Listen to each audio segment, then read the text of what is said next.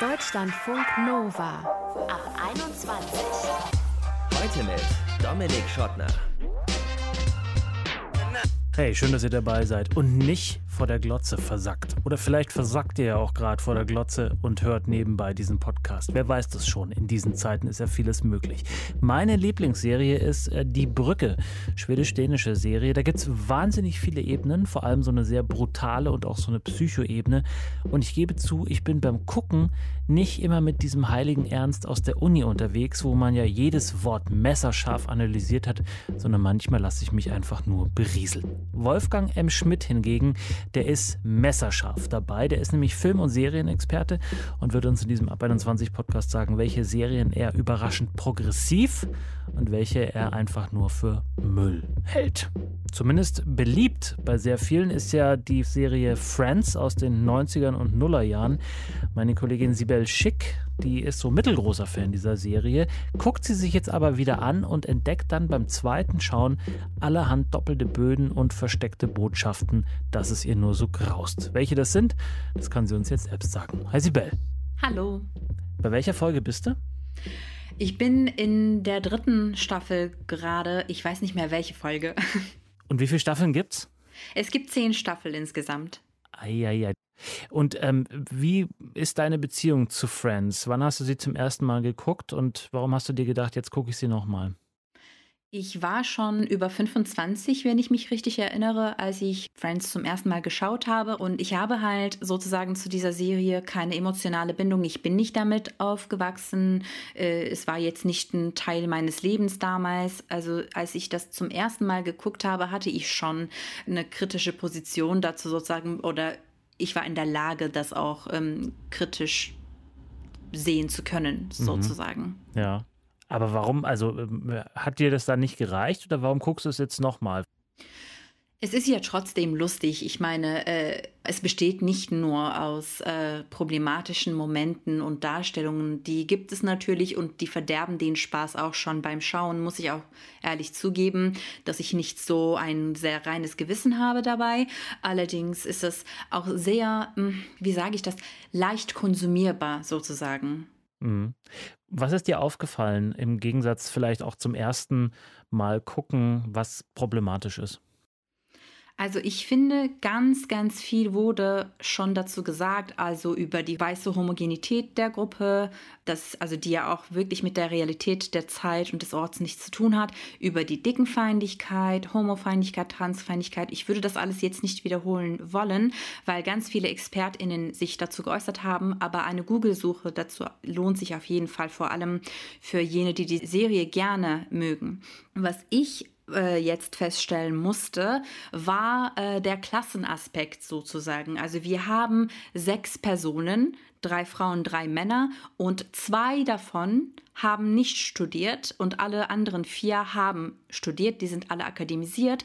Und wenn wir uns die Darstellung dieser Charaktere angucken, sehen wir wirklich äh, sehr klischeehafte, karikaturhafte Persönlichkeiten. Also Phoebe zum Beispiel, also das sind Phoebe und Joey, die nicht studiert haben. Mhm. Phoebe hat äh, so eine düstere Seite, exzentrisch, künstlerisch, idealistisch, sensibel etc. pp. Und dann gucken wir uns Joey an, der einzige nicht studierte Protagonist, der auch arm ist, der wirklich nie Geld hat, immer verschuldet, nicht mal die verpflichtende Schulbildung abgeschlossen hat sozusagen.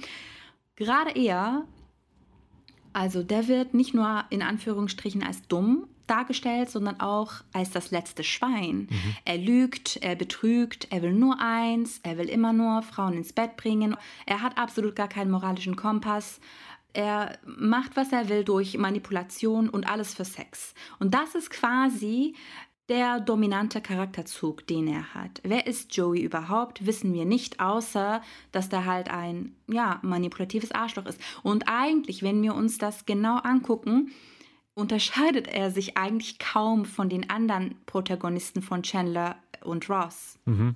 Aber? Es ist nur das Verhalten von Joey, das kritisch eingeordnet wird in der Handlung.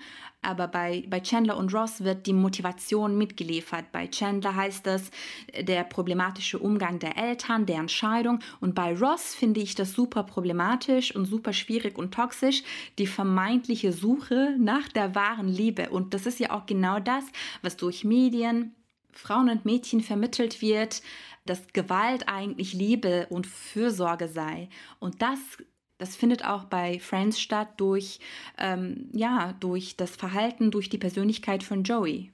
Mhm. Ist der, äh, ist der, Entschuldigung, äh, Entschuldigung, Ross. Äh, ich, Ross meine ja, ich. ja, ist, ist er gewalttätig oder was? Also, weil ich, ich kenne die Serie jetzt ja nur sozusagen, keine Ahnung, mal drei Ausschnitte gesehen und ähm, weiß, dass sie existiert, aber es gibt mit Sicherheit noch mehr Leute wie mich. Also ist der, ist der ehrlich gewalttätig, so wie man sich das vorstellt, oder ist das ähm, etwas, was du jetzt sozusagen mit deinem noch geschulteren Blick siehst, was zwischen den Zeilen möglicherweise steht? Es ist sehr unterschwellig. Er verprügelt niemanden, aber ähm, er läuft ihnen beispielsweise hinterher und der, der macht sich körperlich manchmal auch groß. Aber am schwierigsten finde ich, also dass bestimmte negativen Seiten von ihm ähm, bestimmte negativen Charakterzüge positiv dargestellt, positiv begründet werden. Also wenn wir uns seine Beziehung mit Rachel anschauen, beispielsweise, er war sehr lange verliebt in Rachel, schon als junger Mann und in der zweiten Staffel erfährt er, dass Rachel ebenso Gefühle für ihn hat, ja? Und dann, was macht er? Er macht erstmal eine Pro- und Kontraliste über Rachel, in der der unter anderem Just a Waitress, also nur eine Kellnerin, mhm. schreibt. Und dann später in der dritten Staffel da sind sie schon ein Paar und Rachel findet immer besser bezahlende Jobs. Also ihr gelingt sozusagen der Aufstieg, wenn man das so nennen kann, weil die hat ja eigentlich eine reiche Familie und so weiter. Ähm, anyway, da fangen die Probleme an. Also dass Rachel früher eine Kellnerin war, war sozusagen ein äh, Grund, keine Beziehung, keine romantische Beziehung mit ihr zu haben. Sobald sie aufhört, eine Kellnerin zu sein und bessere Jobs bekommt, dann ist das schon wieder ein Problem. Sibel, kannst du verstehen, beziehungsweise was würdest du den Leuten entgegnen, die dir sagen, so Mensch, das ist eine Serie, die gucke ich, genau wie du auch schon gesagt hast, leicht konsumierbar nach der Arbeit auf dem Sofa, um einfach ein bisschen runterzukommen. Mir ist das doch alles irgendwie egal, was da möglicherweise auf dem zweiten, dritten Blick mit der entsprechenden Vorbildung zu sehen ist. Warum sagst du, ist das aber doch wichtig zu wissen? Also Und auch ich mal wieder darauf hinzuweisen, vielleicht. Hm, hm, ja. Also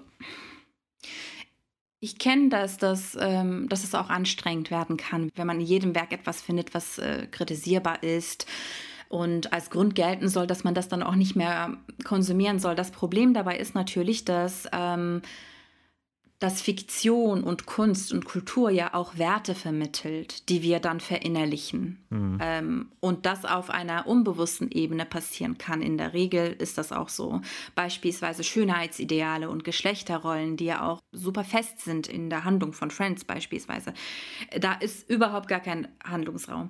Mhm. Ähm, und wir übernehmen dann diese Sichtweisen natürlich. Ich meine, wenn wir uns ähm, die kritischen Texte über beispielsweise Dickenfeindlichkeit in Filmen und Serien und Büchern anschauen, da sehen wir, dass ganz viele Betroffene erzählen, dass sie das eigentlich gar nicht von ihren Eltern gelernt haben, ihren Körper zu verachten, sondern durch ihren Medienkonsum. Mhm. Und das gilt auch für andere Formen von Menschenfeindlichkeit. Wenn in einem künstlerischen Werk, in, in, in einem Film, in einer Serie ähm, unkritisch Rassismus reproduziert wird oder andere äh, menschenfeindliche Ideologien und keine kritische Einordnung stattfindet, dann wird das als Tatsache genommen und das verschafft dann auch eine Realität. Und das ist dann auch Teil dieser Realität und das wird untrennbar sozusagen. Ja, eine deiner Lieblingsserien ist ja auch ähm, jetzt nicht ganz unumstritten Game of Thrones. Ähm, Shit. Shit. Erwischt. Warum, warum habe ich das gesagt? Ja. Äh, ein Guilty Pleasure hat jeder mindestens. Ähm, äh, warum findest du die Serie super? Weil das so eine große, komplexe Welt ist, äh, weil man sich darin verlieren kann, das wahre, echte Leben, die ja auch manchmal, also das ja auch total belastend sein kann unter Umständen, jetzt in der Pandemie beispielsweise, äh, vergessen kann. Ähm, ich habe auch die Bücher gelesen und ich fand das einfach super, ähm, diese Möglichkeit zu haben, in, in, plötzlich in einer neuen Welt aufzutauchen und mich komplett von meiner äh, eigentlichen Welt abzulösen. Und mhm. ähm, das gilt auch für die Serie. Ich finde es super, dass es so viele Charaktere gibt und dass so viel passiert, dass man immer aufmerksam bleiben muss und das, bleibt gar kein Raum. Im Gegensatz zu Friends zum Beispiel, die man auch nebenbei schauen kann und ja. nicht irgendwie eine volle Aufmerksamkeit schenken muss. Das ist bei Game of Thrones nicht so. Also wenn man ein bisschen nicht mehr zuschaut, da stirbt schon einer. Also, ja, aber eben, da stirbt er. Da ist ja unfassbar viel Gewalt, da ist, da ist Sexismus par excellence, da gibt's, also da ist ja alles, da ist ja alles an Ismen äh, drin, was man schlecht finden kann irgendwie. Hm, wie, wie schaffst du sozusagen das gleichzeitig zu genießen, aber auch zu sagen so, hm, naja, da ist so ein bisschen was Kritisches, ein bisschen Problematisches ist schon drin, aber ist egal, ich gucke es jetzt trotzdem. Also mich stört das ja trotzdem. Es ist ja nicht so, als würde ich dann sagen, so mir ist das jetzt egal. Äh, mir ist das unter keinem Umstand egal. Ich schaue das trotzdem, weil mir das ja auch gut tut, halt die anderen Aspekte, die da, ne, die irgendwie liebenswert sind in, in, dieser, in dieser Serie. Natürlich gibt es ähm, sehr, sehr problematische Szenen, sehr, ja, wie soll ich das sagen? sehr problematische Charakterentwicklungen auch. Also es ist nicht nur Gewalt, sondern auch Rassismus, wie du gesagt hast. Ähm, und ich denke da nicht, äh, mir ist es egal. Ich denke dann, ja, das ist halt so und wenigstens weiß ich das. Mhm. Ambiguitätstoleranz, das ist, glaube ich, das, äh, das Schlagwort. Man muss einfach das aushalten können, dass Dinge sowohl gut als auch schlecht sein können, möglicherweise, mhm. ne? Ja, in dem richtig, Augenblick. Gibt es aber irgendeine Serie, ein Buch oder auch Musik, wo du sagst, okay, daran finde ich wirklich gar nichts problematisch, es ist einfach nur geil? Was ähm, du guckst. Jetzt. Ja, also beispielsweise jetzt gerade gucke ich das nicht, aber ich habe das vor kurzem geschaut, Brooklyn 99 als Serie und ähm, Community, ebenso eine Serie. Die sind super lustig, äh, die sind wirklich lustig, also extrem lustig. Mhm. Und ähm, wenn dort Ismen reproduziert werden, werden sie sofort kritisch eingeordnet. Also man, man sieht schon, dass es funktioniert und trotzdem lustig bleibt, im Gegensatz zu der Behauptung, dass da nichts mehr Spaß machen würde. Sibel Schick hat keine allzu nostalgische Beziehung zur Serie Friends, macht aber jetzt gerade ein Rewatch, guckt die Serie also nochmal, twittert darüber, nicht über jede Folge, aber wenn sie was problematisch findet, weil genau darum geht's, was ist an der Folge nicht nur gut und amüsant und unterhaltsam, sondern eben auch problematisch. Danke, Sibel. Ich habe zu danken. Deutschlandfunk Nova. In Filmen und Serien gibt es ja sehr viele Stereotype und Rollenbilder. Klischeehaft, dass es kracht, oft aus weißer männlicher Perspektive erzählt, was dann häufig wiederum Frauen oder eben auch Minderheiten trifft oder eben die Kombination aus beidem. Hollywood hat lange ostasiatische Frauen stereotypisiert, sagt die Journalistin Nile. Da gab es nur zwei Rollen, die eine Frau aus dem Kulturkreis übernehmen konnte. Zum einen die zarte Lotusblüte, schüchterne Frau in knappen Klamotten, die vom westlichen Mann gerettet werden will, oder eben die kühle Dragon Lady, die sich durch Horden von Gegnern kämpft. Bei der Dragon Lady ähm, gab es vor allem viele Rollen von Lucy Liu. Ähm, in der Serie Ellie McBeal hat sie da so eine ja fierce, aber emotionslose Anwältin gespielt, aber auch bei Kill Bill als Oren Ishii als ja Killerin.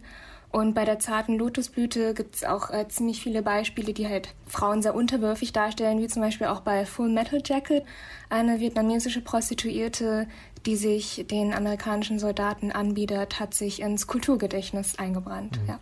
Ja, und diese Stereotype sind eben nicht nur auf Film gebannt, sondern übertragen sich auch in den Alltag, sagt Nile. Das heißt also, wenn ich äh, manchmal so Nachrichten bekomme oder irgendwelche anzüglichen Sprüche auf der Straße, so wie ja, die halt meinen Körper oder sogar meine Genitalien direkt kommentieren, wo all die Stereotype auf mich projiziert werden, das ist sehr, sehr anstrengend und das begleitet mich schon seit Teenagerinnen-Zeiten. Als Nile in ihrer Kolumne The Female Gaze bei jetzt.de über genau das Thema geschrieben hat, da sei ihr klar geworden, dass es nicht nur ihr so geht. Als ich dann die Kolumne veröffentlicht habe, haben mir so viele Frauen ebenfalls ähnliche, ja, herzzerreißende Nachrichten geschrieben, die gesagt haben, Manche meiner Freunde haben mich nur als exotische Trophäe gesehen oder ähm, ich habe einen weißen Vater, eine asiatische Mutter. Wenn ich mit meinem Vater unterwegs bin, wurde ich schon gefragt, ob er äh, mein, mein Mann sei und ich nur die eingekaufte Frau. All diese Klischees begegnen uns im Alltag und sind natürlich auch äh, nervenaufreibend. Sie sagt, noch immer gebe es im Film und in Serien viele stereotype Rollen für Frauen mit ostasiatischem Background, aber es gebe in Hollywood eben durchaus auch Verbesserungen. Immer mehr Filme und Serien casten asiatische SchauspielerInnen nicht mehr nur für Klischee-Rollen, aber, sagt Nile, da sei eben wie immer auch noch ganz schön viel Luft nach oben. Und auf die deutsche Filmindustrie wollen wir in dem Zusammenhang erstmal gar nicht gucken. Wahrscheinlich, das tut weh. Deutschlandfunk Nova. In der Pandemie alte Serien schauen, alte Filme gucken, kann den trüben Alltag ja schon schön äh, machen, weil man irgendwie so in eine Zeit zurückgeworfen wird, wo die Leute sich anfassen durften, wo die Leute sich nahe sein durften, wo es Festivals gab und so weiter und so fort. Aber wir haben eben von Sibel ja schon gehört, wenn man sich zum Beispiel Friends anschaut, hat das so auch seine Tücken, weil dann fallen einem nicht nur die alten Verhaltensweisen auf, sondern da fallen einem vielleicht auch problematische Aspekte des Zusammenlebens auf. Bei welchen welchen Serien und Filmen das noch vorkommt, bei denen man vielleicht gar nicht damit rechnet und welche Serien aus heutiger Sicht vielleicht aber auch progressiver sind, als wir denken. Darüber möchte ich jetzt mit dem Filmexperten Wolfgang M. Schmidt sprechen. Hallo Wolfgang. Hallo. Sag mal, welche Serie guckst du gerade und ähm, was denkst du da gerade dabei? Ich sehe mir gerade Monaco Franze an, also eine Serie aus den 80ern, eine deutsche Serie. Und ich bin sehr überrascht einmal mehr von dieser Serie, weil sie unglaublich offen und ähm, emanzipatorisch ist, insofern als äh, diese Figur, die Hauptfigur der Stenz ein Halotri zwar ist, aber seine Frau, die ist eigentlich die Gewitzte, die weiß ganz genau, wie ihr Mann funktioniert. Und das wird herrlich vorgeführt. Für alle, die es nicht ähm, kennen, kannst du so ungefähr den Plot kurz erklären oder so den Bogen spannen? Der Monaco Franze ist ein Kriminalbeamter in München und der ist aber vor allem hinter jedem Rock her und hat dann immer sehr schöne Abenteuer damit. Aber seine Frau, äh, bildungsbürgerlich, will eigentlich nur in Wagner-Opern gehen, durchschaut das Spiel, weiß ihn aber zu nehmen und sieht in ihm vor allem ein Kind. Aha, Okay, also das ist aus, aus den, was hast du gesagt, 70ern, 80ern, früher 80ern? Aus den 80ern, das ist ja. von 1981, da begann die Serie. Und es ist so erfrischend, weil man so viele verschiedene Frauenfiguren sieht und weil die Männer sich auch permanent zum Affen machen. Manchmal sind sie aber dann noch erfolgreich. Und es ist so ein herrliches Spiel der Geschlechter, wie man das heute eher selten sehen kann. Mhm. Also eine klare ähm, Cook-Empfehlung von dir. Auf jeden Fall. Ja, das München, in München spielt das, ne? Das München der damaligen Zeit ähm, war ja vielleicht auch ein anderes als heute. Also ähm, ähm weniger ähm, Porsche-Geprotze äh, auf der Maximilianstraße als vielmehr Disco und Freddie Mercury. Ganz genau, da war auch schon Schickeria, aber sicherlich nicht in diesem Ausmaß. Und ich glaube, was man sehen muss, wenn man sich jetzt Serien ansieht, auch wie Friends oder andere 90er-Jahre-Serien, es gibt immer so etwas wie eine historische Schlacke.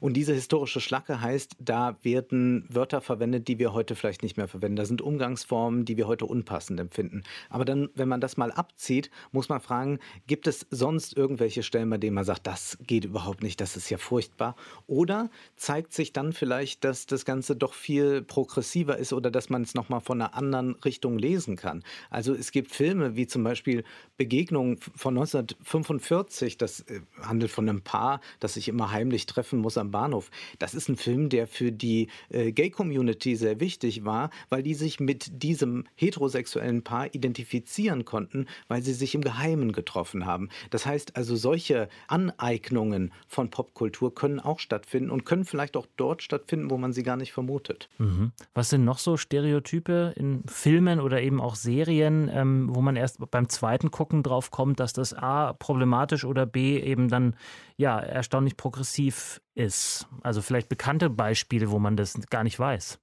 Naja, es gibt ja schon diese Figur des weißen Retters oder des Magical Negro und dann gibt es äh, solche Ideen, dass ähm, man dort bei dem weißen Retter es doch eigentlich mit einem richtig guten Menschen dann mal zu tun hat. Und warum findet man das dann auch noch schlecht, dass er jetzt ein Retter ist? Aber man zeigt eigentlich damit immer, dass äh, es so einen Opferstatus gibt, den man manifestieren will. Und der Retter, der ist dann äh, derjenige, der der eigentliche Held ist, ja. Und das ist eine problematische Konstellation.